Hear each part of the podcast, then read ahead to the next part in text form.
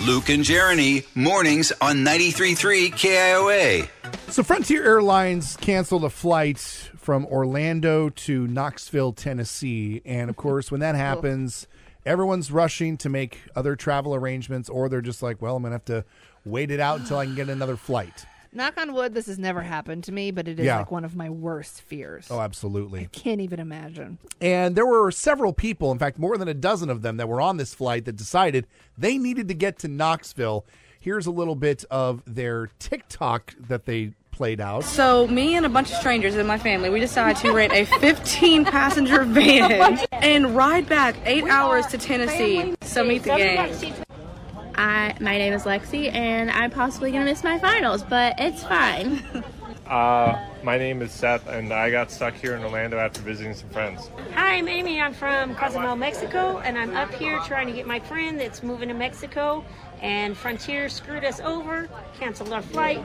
We're trying to get back, so we're going to do cars, trucks, planes, and automobiles. We're going to get ourselves where we got to go tonight. All right, so they're gonna all pile into a van and they're gonna make the drive. 10 plus hours Yes, in a 15 passenger van with people you don't know. we said that we would both do it. I would do although it. I feel like I feel better with safer in numbers. So the more people in there, the better. Otherwise, I'm gonna get murdered and end up on the side of the road or in an ice machine somewhere. And me being the true crime person, you would think that would be my situation, but no. I just know me, and you've seen even Yeah. here. There are days where I, I got I got gotta go to the bathroom. yeah, I I'm the one that has to pee like every 10 minutes or so. So they would definitely kick me out of that van very quickly. 515-244-4933. We want to know what would be the reason that you would get kicked out of a car full of strangers. Uh, let's talk to our friend Mike from Jefferson, and I think uh, his wife Billy Joe is in the car too. Oh. Okay, personally, I can't think of a reason anybody would want to kick me out. I'm just that great. But my wife does state I've got a list, and it's a long list. But yet she still allows me to ride in the car. Right. But um, she says my road rage has a lot to do with it. Oh, Are you going to be a backseat driver? Oh no, Yes, I- yes, no, yes. no, no, hush! I'll, I'll take over the front seat because I'm just that nice. I'll even drive.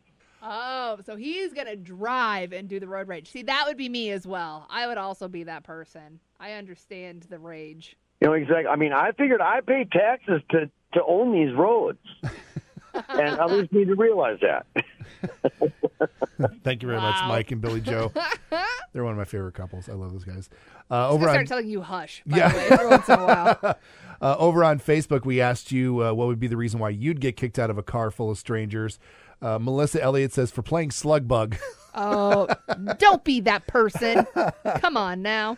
Uh, Kathy Thomas says my snoring. Mm-hmm. Yeah.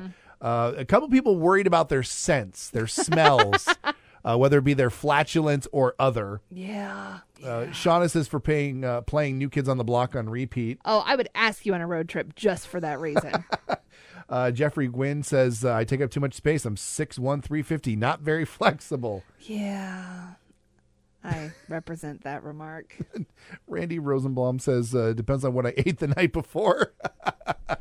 You okay? Again, this goes back to you. yeah. What if you didn't have any lactate? Well, if I didn't have any lactate, first of all, I would not eat anything dairy whatsoever because I don't want to give them any more of a reason to kick me out than they already will have. You get in the van, you make it a couple hours, and then you realize there's no lactate. What happens?